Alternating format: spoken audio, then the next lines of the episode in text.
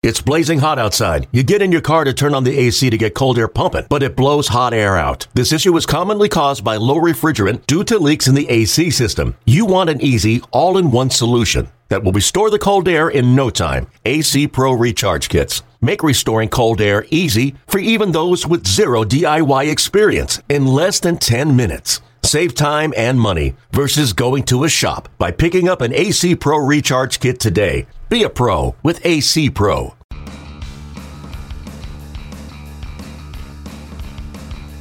We are back with another edition of the Pipeline Podcast. Tim McMaster here, along with Jonathan Mayo and Jim Callis. There from MLBPipeline.com. The playoffs are here, and the Arizona Fall League is just days away from kicking off. So that's going to be our focus this week on the podcast. Later on in the podcast, we'll look at some of the most exciting players who are going to be in action in the AFL this fall. But let's start with the postseason and the postseason rosters. You guys put a lot of time every year into these how they were built features. Basically, kind of telling the story of how each playoff team was put together, whether it be homegrown through trades, through free agency. And one thing that stands out every year when you go through these is just the fact that there's no singular way to build a playoff team, to build a World Series team. There's a lot of different ways to do it. Obviously, based a lot on market size and, and where you're drafting and that sort of thing um, as far as rebuilding goes. But I wanted to start with that idea. Jonathan, just when you put these together, are, are you surprised at all each year at, at how different different teams do this? Uh, at this point, no. I mean, when we first started doing it, yeah, absolutely. And I think uh, what does still come as a surprise, I mean, although year after year when some of the same teams are, are, are in repeatedly, uh, they don't differ that much. But I think there are certain teams that – uh, you think have reputations of, you know, say being a, a largely homegrown team and turn out not to be, or, or, or vice versa. Uh, you know, I'm always surprised when a team, you know, tends to be largely, you know, free agent driven. Uh, you know, there's no real uh, apparent reason behind it or necessarily a philosophy, but that's just how it's it's worked out. Um, so as and I especially like when there are new teams, um, you know, entering the postseason because it gives us a chance to break down a new roster as opposed to uh, teams that have kind of become perennial playoff teams. Jim, how do you, do you feel like this has changed a bit in the sense that um, the way the game has changed in recent years? We're not seeing as many players get to free agency, um, so you don't see a Yankees team that's just a bunch of high-priced free agents anymore. Um, I don't think it's changed that much. I mean, I, I think the thing that always surprises me that I wouldn't necessarily have thought would be the case is that the majority or, or the, the category where there, there's the most players for the vast majority of teams is trades. Um, you know, everybody, you know, always talks about developing, you know, signing, developing their own players. But, but there's a lot of trades made. But I mean, you still see big free agent contracts. I think that's cyclical. I mean, if we're talking about, and I think we're going to be talking about the Yankees for years to come because all their young talent, but at, you know, the Yankees are probably going to get under the luxury tax threshold next year, so they can spend more liberally even than they have been recently, and they're going to probably go crazy in what looks like a very good free agent class of 2018. So when we're podcasting. uh in uh, 2019 how they were built. The Yankees might have a, a huge chunk of their team coming from free agents at that point. So I, I think it's just cyclical. But to me, the biggest surprise usually is that there's there's more wheeling and dealing than I might have assumed would have gone on uh, otherwise. I, I want to say I think of the 10 playoff teams. Seven of them acquired more players through trades than any other avenue, and I think the eighth team was tied between homegrown and trades, and, and that always kind of intrigues me a little bit. Yeah, that, that's. I, I just want to point out. I mean, one thing like that in terms of how we do this, it's it's you know the initial acquisition. So I think the two things could sort of skew it if you wanted to look at it differently. One is if a team trades for a player when they're in A ball and then develops them, that does not count as a homegrown player, uh, even though in in every respect they they kind of are a homegrown player. That that counts as a traded player. And then the flip side of that, you look at a team like the Yankees, and Jim mentioned the young players, uh, and uh, and that should give them some long-term success. Uh, the one thing that teams like the Yankees or the Dodgers, uh, you know, the big market teams have the ability to do is keep their homegrown players. Uh, so uh, you know, Aaron Judge will eventually get to a point where he'll need a, a long-term extension or a free agent contract, and the Yankees could sign him long-term, just like they did, say, with Derek Jeter throughout the entirety of his career. At no point will Aaron Judge count as a free agent signing, even if he would have been a, a free agent. Uh, so it this doesn't give that sort of complex look at how the different markets can uh, can approach these things.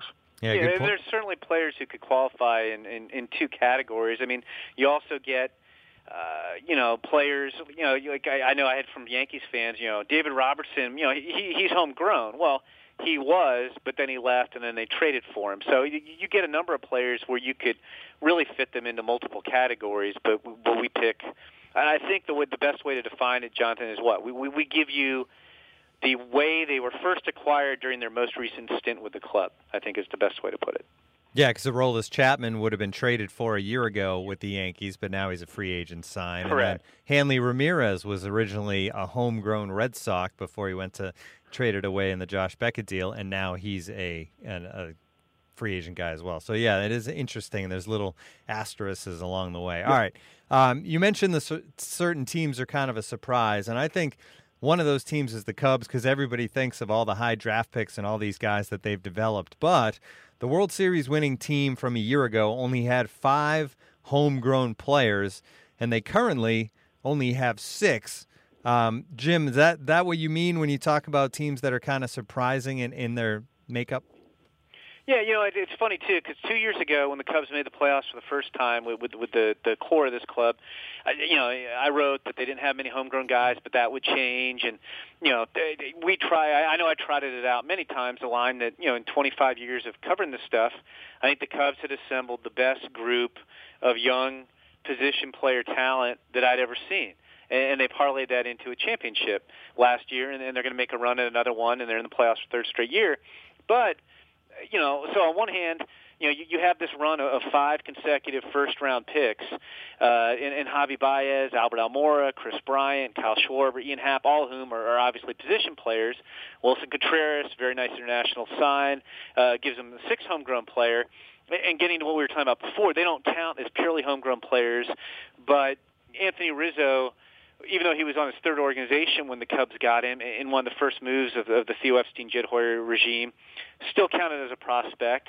And although uh, you know Addison Russell was not that far from the big leagues when they got him, he, he had never played in the big leagues. So those don't count as homegrown guys, but they were part of that nucleus of, of tremendous young hitting prospects.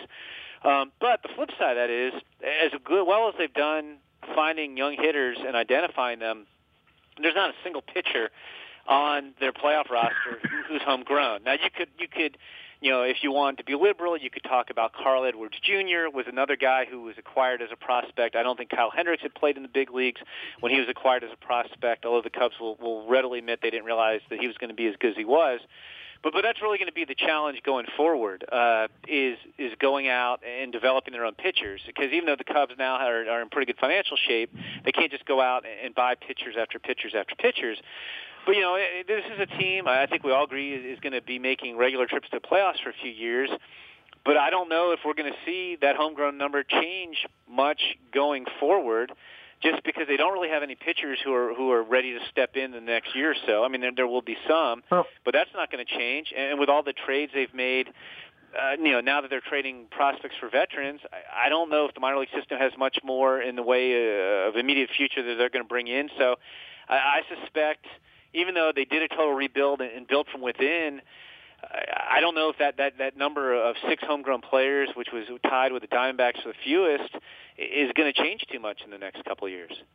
No, I, I agree with that. But I think one thing you know that they have been able to do in terms of trading for pitchers is that they have been able to read the market and sort of buy low um, you know, yeah, Hendricks hadn't been in the big leagues, and he certainly overshot. But I mean, a guy like Jake Arrieta uh, didn't really, you know, he, yeah, the the last uh, part of the, the the last season with the Orioles before he came over started to click a little, but the Cubs, I think, were able to buy low on him.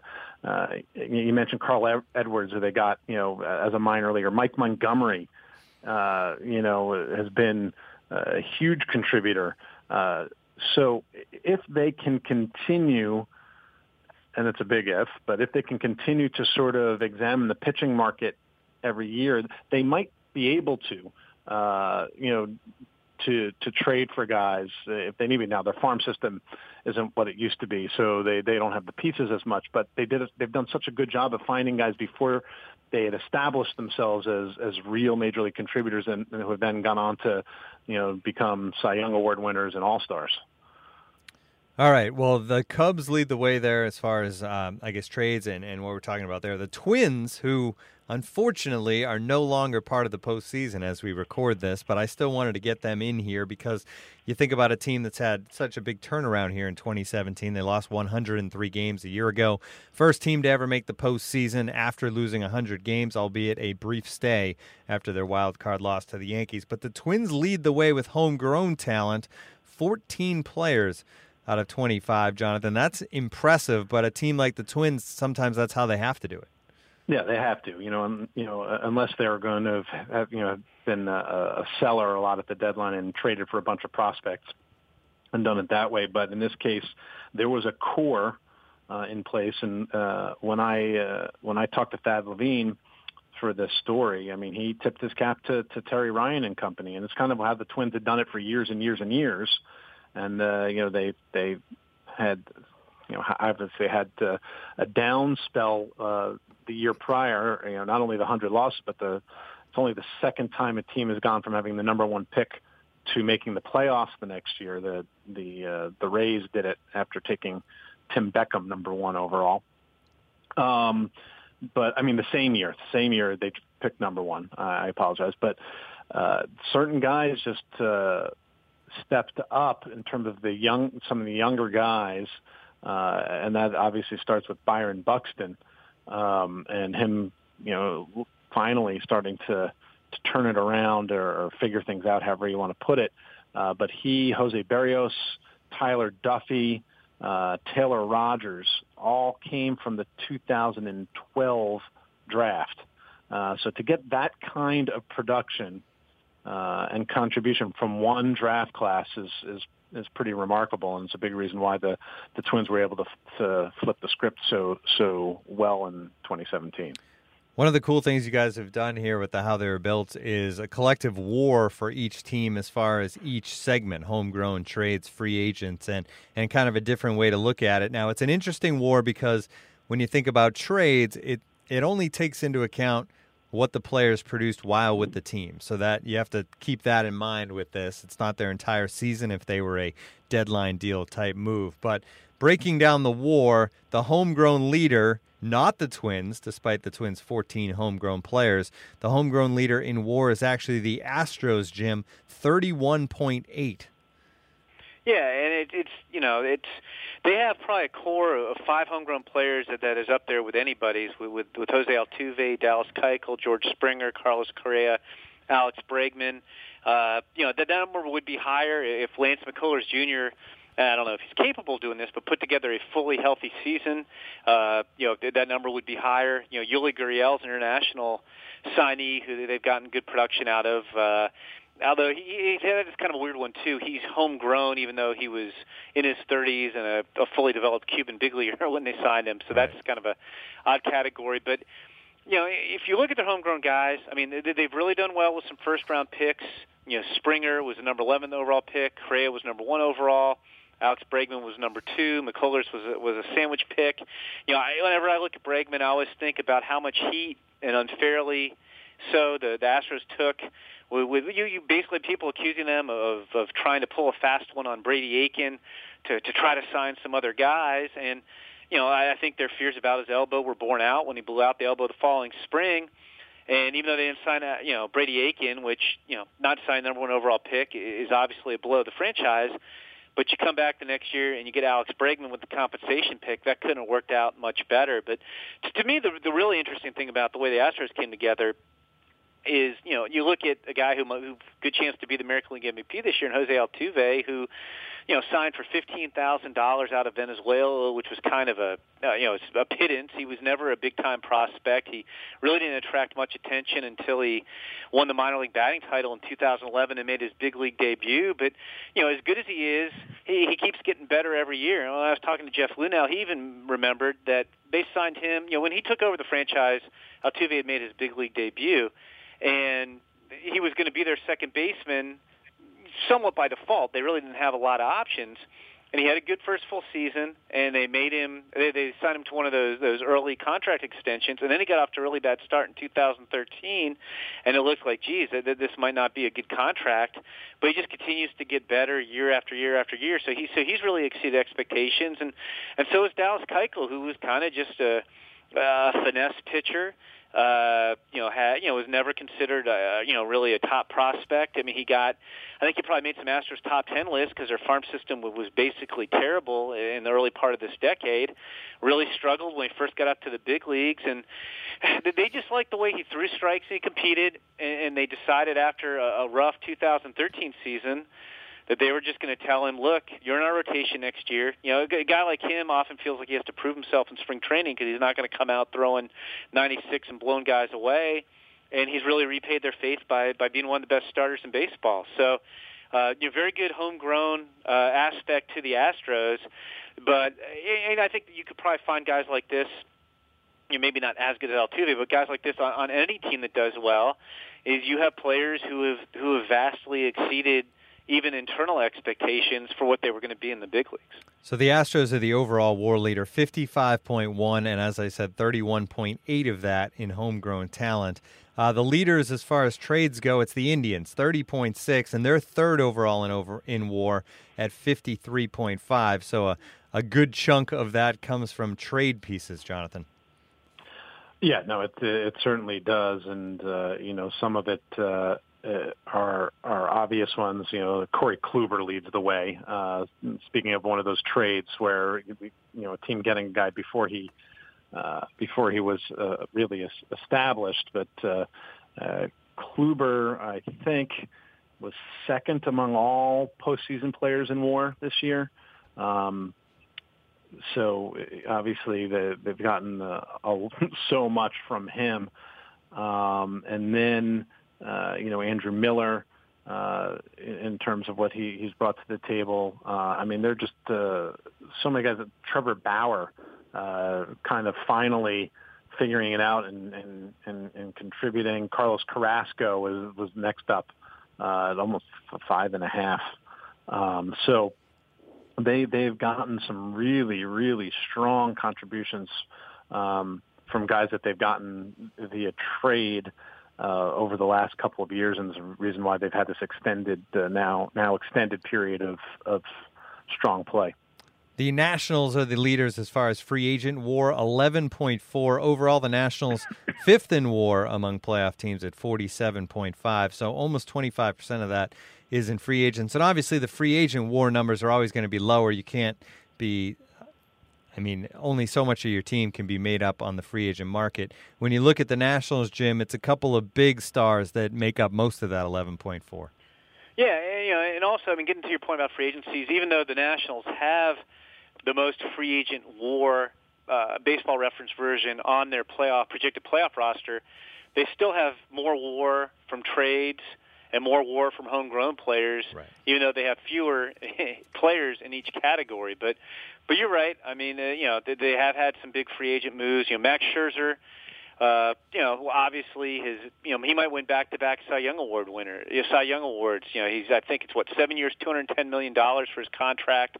Uh, no regrets for that. And you know, it's funny when I think of, of Max Scherzer as an amateur the, the, the, the scouting director who, who liked him more than anyone. I remember at the time of the draft was Mike Rizzo, who was with the Diamondbacks, and they took him and they signed him.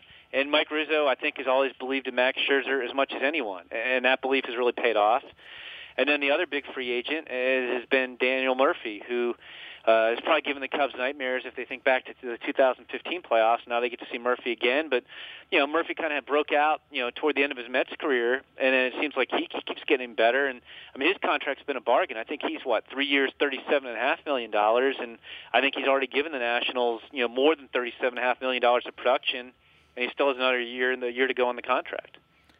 Uh, yeah, absolutely. Murphy kind of slipped through the, the cracks there in free agency, and, and people didn't know what he was coming off that great Mets run, and he proved that he was exactly that player that carried the Mets to the World Series of the last couple years. All right, so the overall WAR breakdown: the Astros are one, The Yankees, number two in WAR in the postseason. Then the Indians, Dodgers, Nationals, D-backs six, Cubs seven, Red Sox eight. The bottom two are the number two wild cards, Rockies and Twins. So that makes sense. So, Jonathan, in your article, you put together the, I guess, the postseason bracket by WAR which kind of is is fun to look at. Just the each round, the team with the higher WAR coming through at the win. So far, one for one. The Yankees knocked off the Twins in the AL wild card as we record this, um, but but it makes for kind of a cool look. Can you kind of break it down and how it all ends up for people? Yeah, it's funny because you know, we we had filled in all of the the WAR numbers before the season was over, and uh, and then you know I updated that uh, at the end of the season, and when we had done it yeah, I think it was Tuesday uh, before the season ended. So there were quite a few games left. I think the Indians actually were on top, and then the Astros uh, ended up streaking ahead of them. So, uh, you know, just it literally was doing it completely based on the overall WAR totals. And, uh, you know, so we ended up with, uh, you mentioned the Yankees over the Twins, and that, uh, that has uh, worked out uh, for the game that is happening as we, well, not as we record, but the, the day that we're recording, the NL wildcard game at the D-backs beating the Rockies. The rest of the American League, the, you know, the Astros uh, beat the Red Sox, uh, and the Yankees beat the Indians, and uh, and then the Astros beat the Yankees. Um, and then on the National League side, you've got the Nationals uh, beating the Cubs, the Dodgers beating the D-backs, and then the Dodgers beat the Nationals, and then finally in the World Series, again based on WAR, the Astros will beat the Los Angeles Dodgers. And all of that is realistic, certainly for sure. Uh, of course, anything in the in the baseball playoffs seems realistic because every year we see crazy things happen. All right, so that is a summation of the how they were built. Cool thing you guys do every year, um, and it's always fascinating to look at how these teams are put together. Before we move on to the Arizona Fall League, we want to take a second to tell you about the StatCast podcast, a show dedicated to the analytics that drive front office decisions in the modern game. It's hosted by Mike Petriello and Matt Myers, and last week they delved into the StatCast data to find some of the most intriguing potential batter pitcher matchups of the upcoming postseason. To hear about those secret mismatches, download the show from Apple Podcasts or wherever else you get your podcast by searching StatCast Podcast, or you can go to www.statcastpodcast.com. All right, the Arizona Fall League gets started next week. Plenty of great young players, including 12 of the top 100 uh, pipeline prospects. But I want to start with a kind of a different topic, and I got to start with you, Jim. Um, they always try stuff out in the Arizona Fall League every year, rules and that sort of thing. We saw timing of pitches and between innings and that stuff. This year, we're going to see the extra inning placement runner. I know it's something near and dear to your heart. yeah, and you didn't even bring me up, bring up that you were going to ask me that. I think this is a, a plot to get me fired. But, uh, I, I will be honest, but I will not curse. Uh, I don't know if we're allowed to curse on the podcast, but I won't anyway to find out that we can't. But uh, no, that's a garbage rule. It's a terrible rule. Look, I'm fine with pitch clocks, which are essentially enforcing a rule on the books, and they're experimenting by making it a little quicker. But but the, the put the runner on second base, it's a garbage rule. We certainly don't need it in the fall league where games can't go past 11 innings anyway but it's just stupid. We're never. I could see the rule well, no, I couldn't. The, the rule's dumb no matter what. I was gonna say if there was any possibility that we'd ever see this in the big leagues, I, I could maybe see experimenting with it. But it's it, it's just the dumbest rule ever. I mean, the, the, I don't even understand. Like, it, it, it, I guess the idea is not in the fall league again, where the games are limited. That you know, oh, you know, we're trying to shorten the games and make for a better fan experience. No, nobody forces fans to sit there through a whole game, and and I hate to tell Major League Baseball this, but a lot of fans don't stick through nine innings either. You know, we're going to have like if we have a wild card game like last night, are we just going to say, "Oh God, the pace of play is so slow"? Okay, we're going to start, you know, going to two outs per inning starting in the sixth inning because we got to get this done in three hours. It's a mockery of the game. Why don't they? If they're, they're, I've heard talk, you know, oh, this is, you know, we don't want to tax arms in the minor leagues. Why don't we just put the ball on the tee and let guys uh, swing? We'll do like a, a I'll mention a sponsor, a Bowman hitting challenge like they do in the fall league, and we'll just bring that out. It's dumb. It's gimmicky baseball. It's garbage, and it's just stupid. So it's I don't know how what more I can say, but I think it's absolute garbage. And I think the chances that this ever got adopted in the big leagues is zero.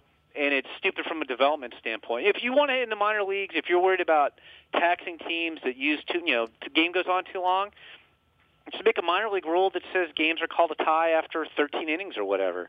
But but this, this they do this international baseball, and it's stupid there too. It's just absolute garbage. Jonathan, I don't know if you want to try to play devil's advocate or just we can move on. I'm laughing too hard. I love it. I think it's awesome. It's exciting. I'm just kidding. I just I can't I can't muster it up. You know, the thing that's uh, I'll just add one thing about that. You know, is is not is, is you know Arizona Fall League is developmental, and that is first and foremost. So if say prior to this, the fall league games would go on for 17 innings and you were burning through arms and it was dangerous. Okay, I could see doing this to protect the arms because that you know the, that the league is not about uh, winning and losing so much. But they cut the games off anyway, so you know I, I don't really understand why they would would be trying this out. And I agree with Jim in terms of, you know, I'm all for them using the fall league to experiment with certain rules, but but it only should be rules that really have any chance of of being used at the big league level. Now, I, I don't know, maybe back in like the late 60s, early 70s, you know, people were talking about the designated hitter in the same way, and, and as something that would never actually happen. But you know, uh, I, I doubt that somehow.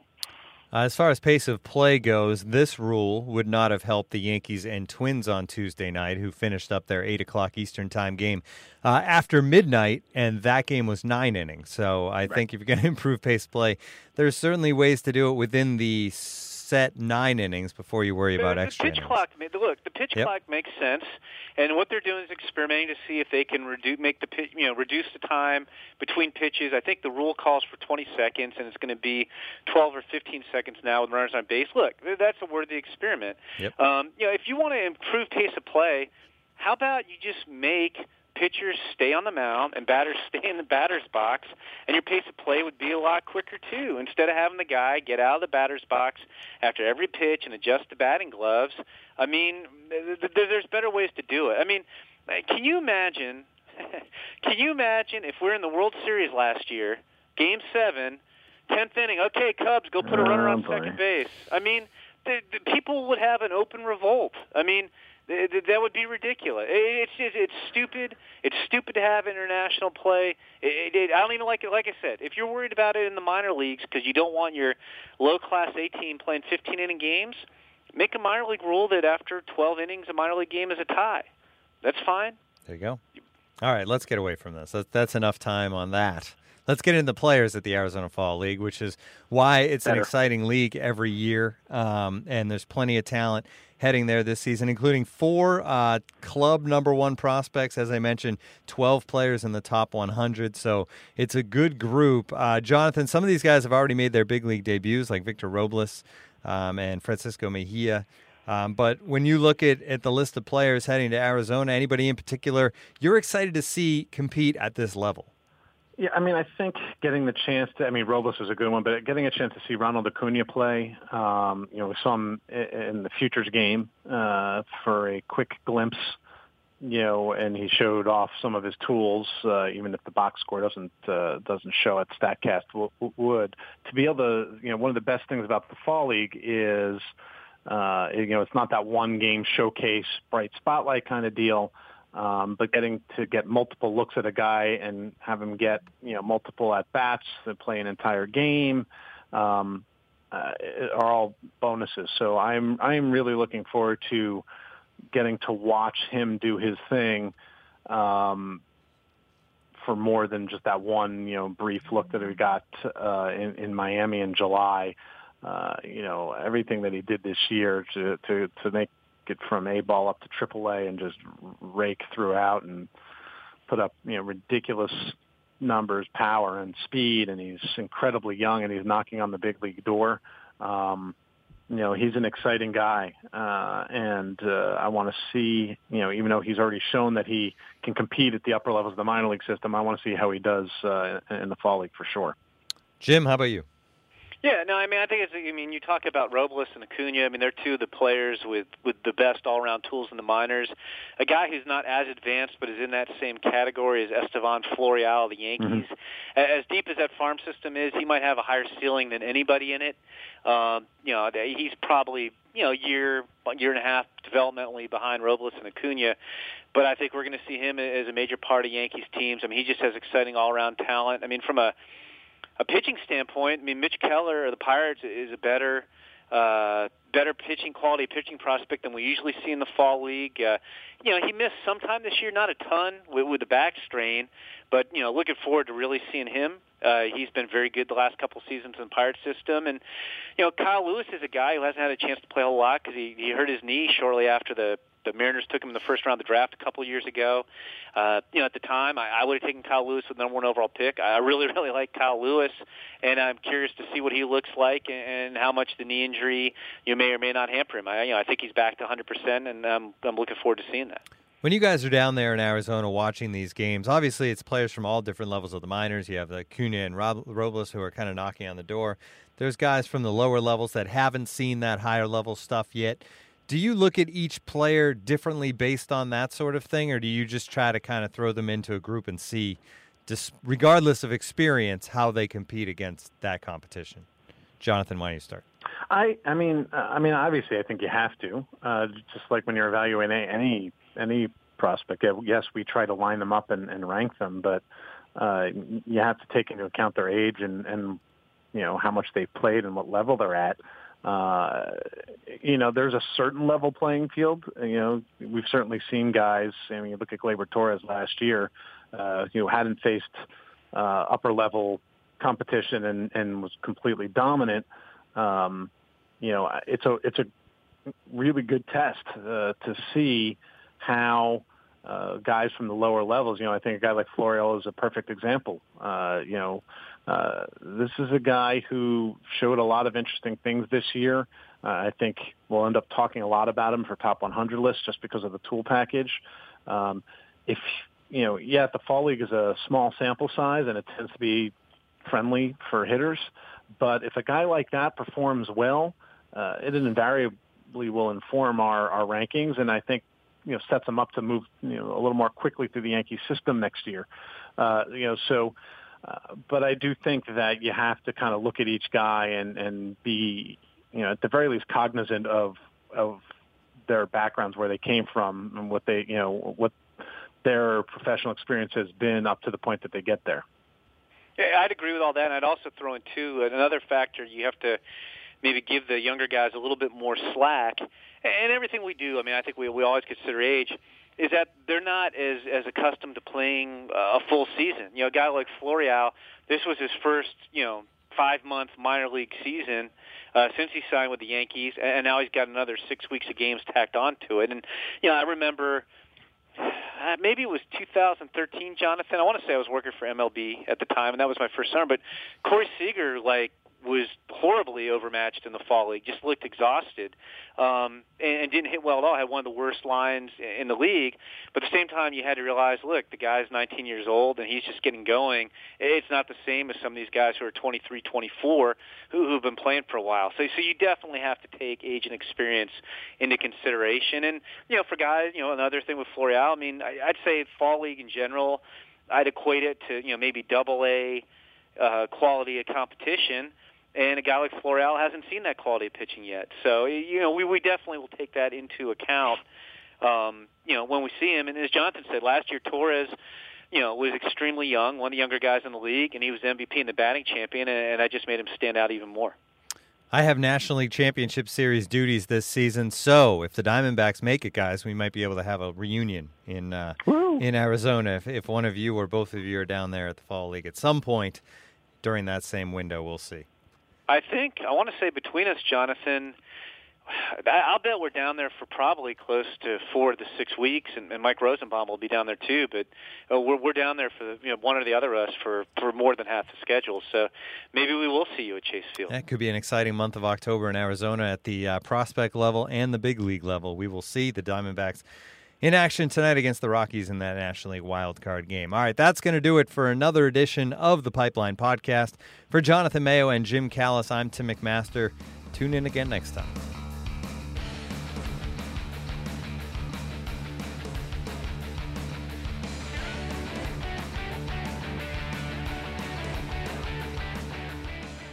Hey, Rob Bradford here. You guys know I'm always up for a good MVP story, and one of the best stories is Wasabi Technology. Wasabi is the world's hottest cloud storage company, and it's become the go to provider for professional and collegiate sports teams, including 20 Major League Baseball teams like the Red Sox and NHL teams like the Bruins and Vancouver Canucks. Even the Liverpool Football Club is getting in on the Wasabi action. So, why is Wasabi the MVP? Well, Wasabi was purpose built to free businesses from skyrocketing storage costs and unpredictable transaction fees that the Amazons of the world are charging. In fact, Wasabi is up to 80% less than those hyperscalers and doesn't charge a cent for businesses to access their data. From Wasabi's AI enabled intelligent media storage, Wasabi Air, to the industry's only cloud storage service with triple protection against cyber criminals, data deletion, and ransomware, Wasabi's taking the lead in driving innovation in data storage and helping sports teams